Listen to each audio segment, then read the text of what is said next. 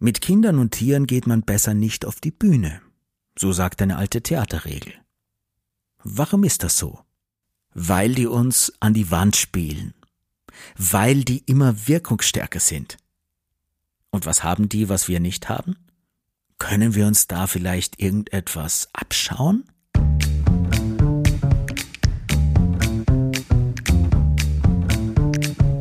Herzlich willkommen zu Episode 7. Ich habe auf meine Blackout-Theatergeschichte in der letzten Episode, das war Nummer 6, da ging es eben um Blackouts und es ging auch um das, was wir so schnell und leichtfertig und fälschlicherweise als unsere Fehler beurteilen, so schönes Feedback bekommen, dass ich Lust bekommen habe, gleich noch eine Theatergeschichte dran zu hängen. Und das tue ich jetzt. In erster Linie geht es natürlich nicht nur um eine gute Geschichte, sondern es geht um das, was Sie sich aus dieser Geschichte für Ihren nächsten Auftritt ableiten können um ihn noch wirkungsvoller zu gestalten, noch gekonter, noch lustvoller. Aber was ist schon das Leben ohne gute Geschichten? In dieser Episode geht es um Auftrittswirkung. Es geht um das, was unsere Bühne, was auch immer die ist, von uns fordert und es geht um das, was wir oft zu wenig mitbringen. Es geht um das, was unseren Auftritt wirkungsvoll macht. Und grob zusammengefasst sind das drei Dinge. Dazu komme ich gleich. Und es geht um einen äußerst unsympathischen Mops, der mich in meinem Anfängerengagement als Schauspieler gewaltig an die Wand gespielt hat.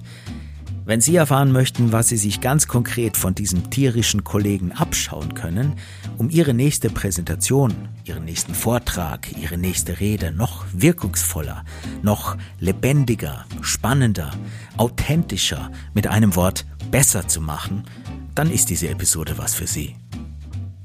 So viel schon mal vorweg. Dieser besagte Mops ist nicht mein Freund geworden.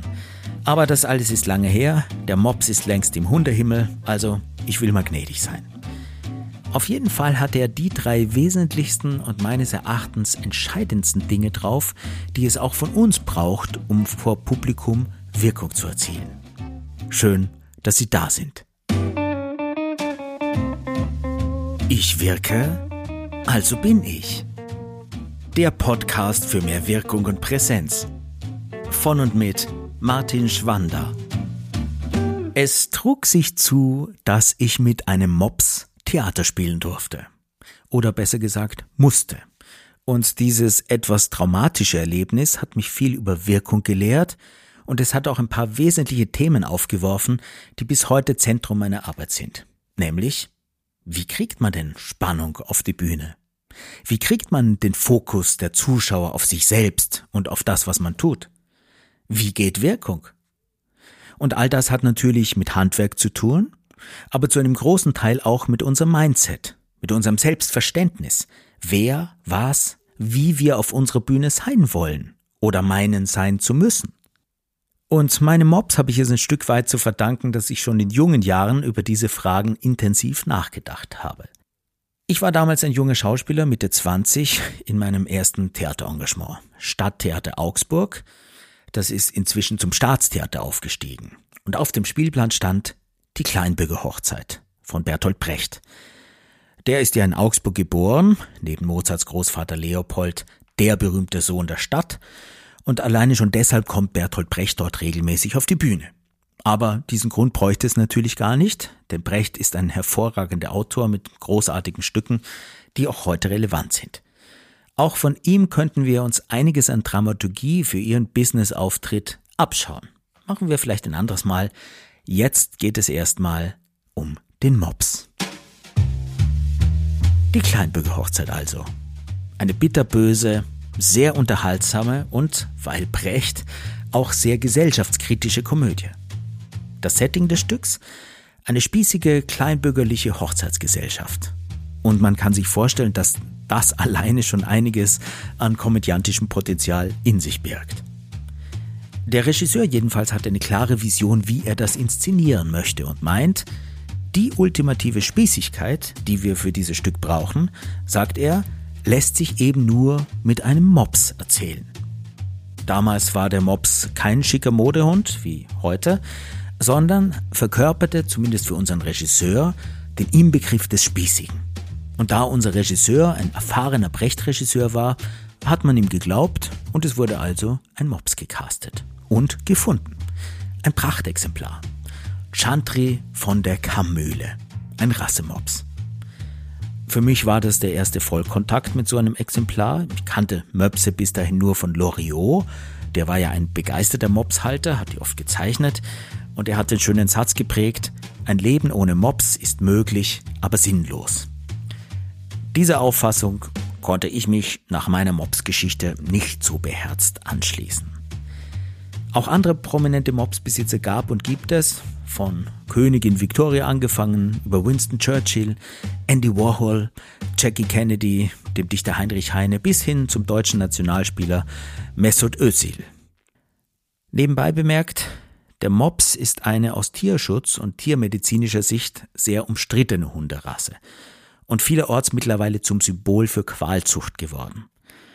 Das Problem dieser Qualzüchtungen sind menschengemachte Idealvorstellungen und den sich daraus ergebenden Rassestandards, die zwar bestimmten Rasseidealen entsprechen, das sind bei Mops zum Beispiel diese charakteristischen kurzen Nasen, eine verformte runde Kopfform, die dann dieses niedliche Kindchenschema mit den großen Glubsch-Kulleraugen und dieser Mops-typischen Stupsnase entstehen lassen. Dem Tier allerdings bringen diese Zuchtstandards und Ideale nichts. Im Gegenteil, sie bringen in den meisten Fällen einiges an Leiden. Und zwar gar nicht wenig. Atemprobleme bis hin zu Erstickungsanfällen, Probleme beim Schlafen oder Fressen und so weiter. In den Niederlanden ist deshalb die Mopszucht inzwischen verboten und es gibt auch hierzulande hitzige Debatten darüber, wo Qualzucht überhaupt anfängt und was man aus ethischen und gesundheitlichen Gründen überhaupt züchten darf. Und diese Debatte hat auch Resultate. Meines Wissens nach werden Möpse und ähnliche Rassen inzwischen wieder mehr und mehr langnasiger gezüchtet, sodass diese eben besser atmen können und auch ein besseres Leben haben. All diese Fragen wurden zu meiner Zeit in Augsburg noch nicht diskutiert. Zumindest habe ich nichts davon mitgekriegt und habe mir damals auch keine Gedanken darüber gemacht. Wir als Bühnenkolleginnen und Kollegen sind von dieser Mops-Idee erstmal begeistert. Schauspieler lieben Ungewöhnliches und Exotisches. Und wir haben aber auch eine nicht ganz unwichtige Frage. Der Regisseur kann sie uns nicht beantworten, also gibt er sie weiter an die Besitzerin des Mopses. Die Frage ist, wie kriegen wir den Hund in der Hitze des Gefechts dazu, zu einem bestimmten Zeitpunkt auf Stichwort auf und dann auch wieder abzutreten? Die Mopsbesitzerin ist diesbezüglich völlig entspannt und sagt, das ist gar kein Problem, denn mein Mops liebt Käse. Und immer wenn ich mit einem Stück Käse wedle, dann springt er zu mir. Und wenn ich das für die Zuschauer versteckt auf ein bestimmtes Stichwort oder auf ein bestimmtes Zeichen hin tue, das wir verabreden, von der Seitenbühne aus, wo ich für das Publikum nicht sichtbar bin, dann kommt er sofort zu mir. Und wenn ihr das, unauffällig natürlich, auf der Bühne tut, also mit Käse wedeln, dann kommt er zu euch. Ich muss zugeben, wie ich das so höre, ich bin etwas skeptisch. Aber gleich die ersten Käseversuche auf der ersten Probe mit dem Mops stimmen mich optimistisch. Und mehr als das, ich bin begeistert, weil das klappt hervorragend. Der Mops funktioniert wie ein Uhrwerk und springt mit seinen kurzen Beinen gierig besessen hin und her, von Käse zu Käse. Und ich habe das Gefühl, gerade unser Regisseur ist besonders von diesen unkomplizierten Kollegen begeistert. Schauspielerinnen und Schauspieler sind da nicht immer so leicht zu überzeugen. Da braucht es schon etwas mehr als ein Stück Käse, zumindest bei den meisten. Aber die Welt ist nicht immer so einfach, wie sie manchmal scheint.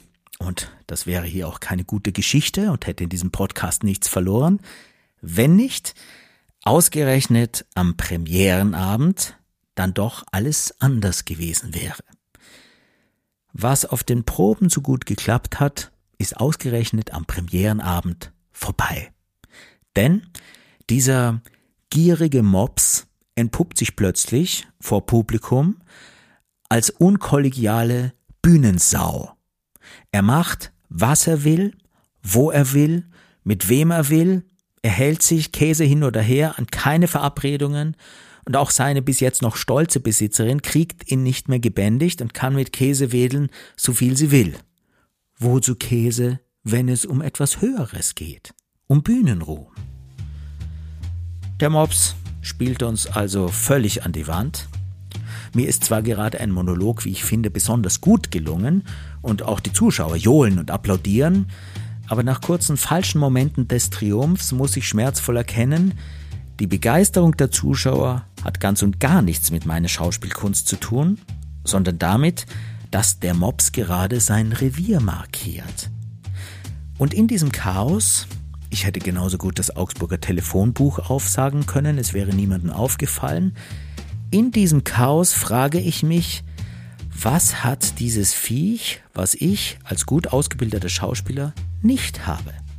Wenn ich gegen die Kulisse pinkle, dann kriege ich ganz bestimmt keinen Szenenapplaus.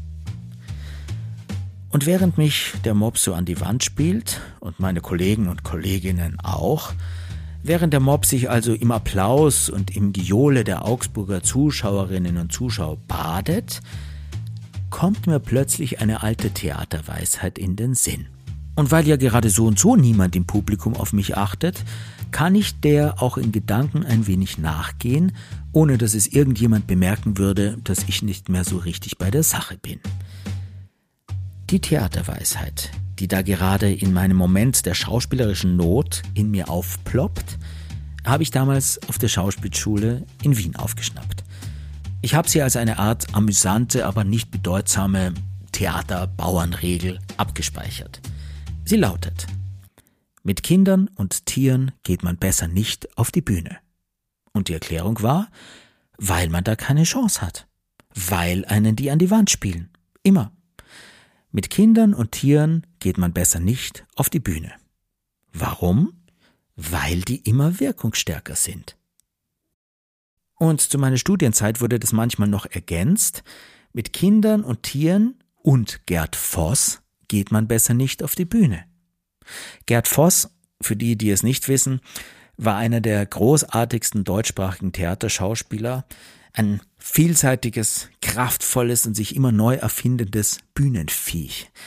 Er hat viele Jahre das Burgtheater in Wien entscheidend geprägt und ich habe keine Inszenierung, in der er mitgespielt hat, verpasst. Die meisten habe ich mir mehrmals angeschaut. Leider lebt Gerd Voss nicht mehr, in meiner Erinnerung aber schon, da sind seine Rollengestaltungen sehr lebendig geblieben und er hat damit mein Bild und meine Idee von Theater und auch von dem Schauspielerberuf im Allgemeinen stark mitgeprägt. Mit Kindern und Tieren und Gerd Voss also geht man also besser nicht auf die Bühne. Aber warum ist das so? Mir sind drei Gründe eingefallen. Drei Gründe, die uns doch etwas unterscheiden. Drei Gründe, bei denen Tiere, Kinder und auch Gerd Voss eben klar vorne liegen oder lagen. Und wenn es ihnen gelingt, etwas davon für ihre Auftritte zu übernehmen oder zu verstärken, dann kann ich Ihnen versichern, dass auch Ihre Performance, was auch immer die ist, sehr an Wirkung gewinnen wird. Der erste Grund? Präsenz. Im Moment sein. Sowohl für Kinder als auch für Tiere, von hospitalisierten Zoo- und Haustieren einmal abgesehen, gibt es nur das Hier und Jetzt.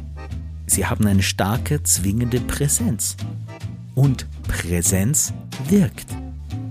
Und natürlich sind präsente Menschen immer wirkungsstark. Nur, wie präsent sind wir in der Regel? Der zweite Grund? Hingabe. Kinder und Tiere machen keine halben Sachen. Sie sind immer mit Haut und Haar bei dem, was sie tun, dabei. Voll Hingabe. Und der dritte Grund? Überraschung. Und das ist noch viel schlimmer und gleichzeitig auch viel großartiger, wenn man mit Kindern oder Tieren auf der Bühne steht. Sie sind unberechenbar und voll Überraschungen. Selbst bei dem trainiertesten Bühnenmops weiß man nie genau, was der als nächstes tut. Und das konnte man bei Gerd Voss auch nie sagen. Natürlich braucht es in unserer Übertragung eine professionelle Unberechenbarkeit. Ihre Kolleginnen und Kollegen, mit denen Sie möglicherweise Ihre Bühne teilen, sollten sich schon auskennen, was Sie da tun. Nicht aber unbedingt Ihr Publikum. Zumindest nicht zu jedem Zeitpunkt. Je überraschender Ihre Performance für Ihr Publikum ist, umso wirkungsstärker ist sie auch. Präsenz, Hingabe, Überraschung. Und was machen wir in der Regel? Vor allem im Business-Kontext? Wir machen meist das Gegenteil davon. Wir multitasken fünf Dinge gleichzeitig und sind selten so richtig da. Multitasking halte ich, bis auf wenige Ausnahmen, so und so für eine der bedenklichsten und hinterfragungswürdigsten Fähigkeiten, die wir, wie manche meinen, sogar auch noch entwickeln und drauf haben sollten. Eine Sache zu machen und die richtig, ist immer wirkungsstärker. Und auf der Bühne erst recht. Und was machen wir sonst noch? Wir machen meist völlig vorhersehbare Präsentationen. Und das erzeugt eben nie Spannung, sondern eher Langeweile. Dazu habe ich in den vorigen Episoden ja schon einiges gesagt. Wer Lust hat, da etwas nachzuhören oder nochmal zu hören, in den Episoden 2, 4 und 5 geht es ganz stark darum, wie wir mit Unerwartetem unser Publikum in Spannung halten. Und meist verhalten wir uns auch noch völlig vorhersehbar. Nämlich so, wie Mann oder Frau sich eben in dieser oder jener Position verhält. So, wie Mann oder Frau eben eine Präsentation macht oder einen Vortrag oder eine Rede. Wir versuchen Schablonen und Floskeln zu erfüllen. Und dann, dann ballern wir unsere Zuschauer auch noch mit PowerPoint zu, um von uns abzulenken. Weil wir es oft kaum aushalten, einfach mal nur da zu sein. Weil wir meinen, unsere Existenz schnell mit irgendetwas rechtfertigen zu müssen, liefern zu müssen, wenn wir auf unserer Bühne stehen und den Fokus haben. Denn es ist ja nicht denkbar, dass wir selbst interessant sind, ohne etwas zu tun oder schlaue Inhalte abzusondern. Oder? Kein Mops käme auf so eine Idee. Der ist einfach da. Es stünde uns sehr gut, in unseren Auftritten wie in unserem Leben etwas mopshafter zu werden. Uns die bestechende Präsenz wiederzuentdecken, mit der wir alle mal auf die Welt geschlüpft sind. Wirkungsstärker ist das allemal. Und wir würden uns obendrein auch wohler in unserer Haut fühlen. Und unser Publikum könnte auch besser an uns andocken, weil wir einfach präsenter wären, nahbarer, wacher, greifbarer. Unser Anspruch könnte also sein, wach und präsent auf unsere Bühne zu gehen. Ganz da zu sein. Und zwar bevor wir anfangen, irgendetwas zu tun oder irgendetwas zu sagen. Uns mit jeder Phase unseres Wesens unsere Aufgabe hinzugeben. Und uns obendrein etwas von dieser verrückten, mobshaften Unberechenbarkeit zu erlauben. Nämlich Dinge, die man normalerweise nicht macht. Dinge, die die ausgetretenen langweiligen Pfade von so machen es alle, so macht man das, verlassen. Denn unser Publikum will etwas erleben. Und auch für uns soll unser Auftritt ein Erlebnis sein. Wenn wir das beherzigen und unsere Auftritte so gestalten, dann ziehen wir unser Publikum in den Bann, dann werden auch die Smartphones in den Hosentaschen uninteressant, dann brennt die Luft. Und weil ich vorhin von Qualzucht und Zuchtidealen gesprochen habe, auf den Mops bezogen, wie sehr rennen wir denn irgendwelchen Idealen nach, die im Grunde nichts mit uns zu tun haben? Es kommt ja auch bei uns nicht darauf an, perfekt zu sein. Das Nachjagen einer perfekten Oberfläche macht uns oft unglaublich glatt, austauschbar und unnahbar. Und je mehr wir uns verbiegen, desto qualvoller wird dann auch für uns unsere eigene Existenz. Es kommt vielmehr darauf an, da zu sein, präsent zu sein. Und das ist ein sehr sinnlicher, physischer, analoger Vorgang. Und bei aller Digitalisierung, wir Menschen sind zutiefst analoge Wesen. An Digitalisierung und künstlichen Intelligenzen kommen wir heute nicht vorbei. Und das sollen wir auch gar nicht. Aber wir brauchen als Persönlichkeiten ein gutes Gegengewicht dazu. Und das Gegengewicht zu digitalen Kompetenzen sind unsere analogen Kompetenzen. Das ist das, was uns Menschen zu Menschen macht. Und das brauchen wir meiner Meinung nach heute und in Zukunft mehr denn je. Und auf der Bühne so und so. Denn die Bühne, egal ob Theater oder Präsentationsraum, verlangt das von uns.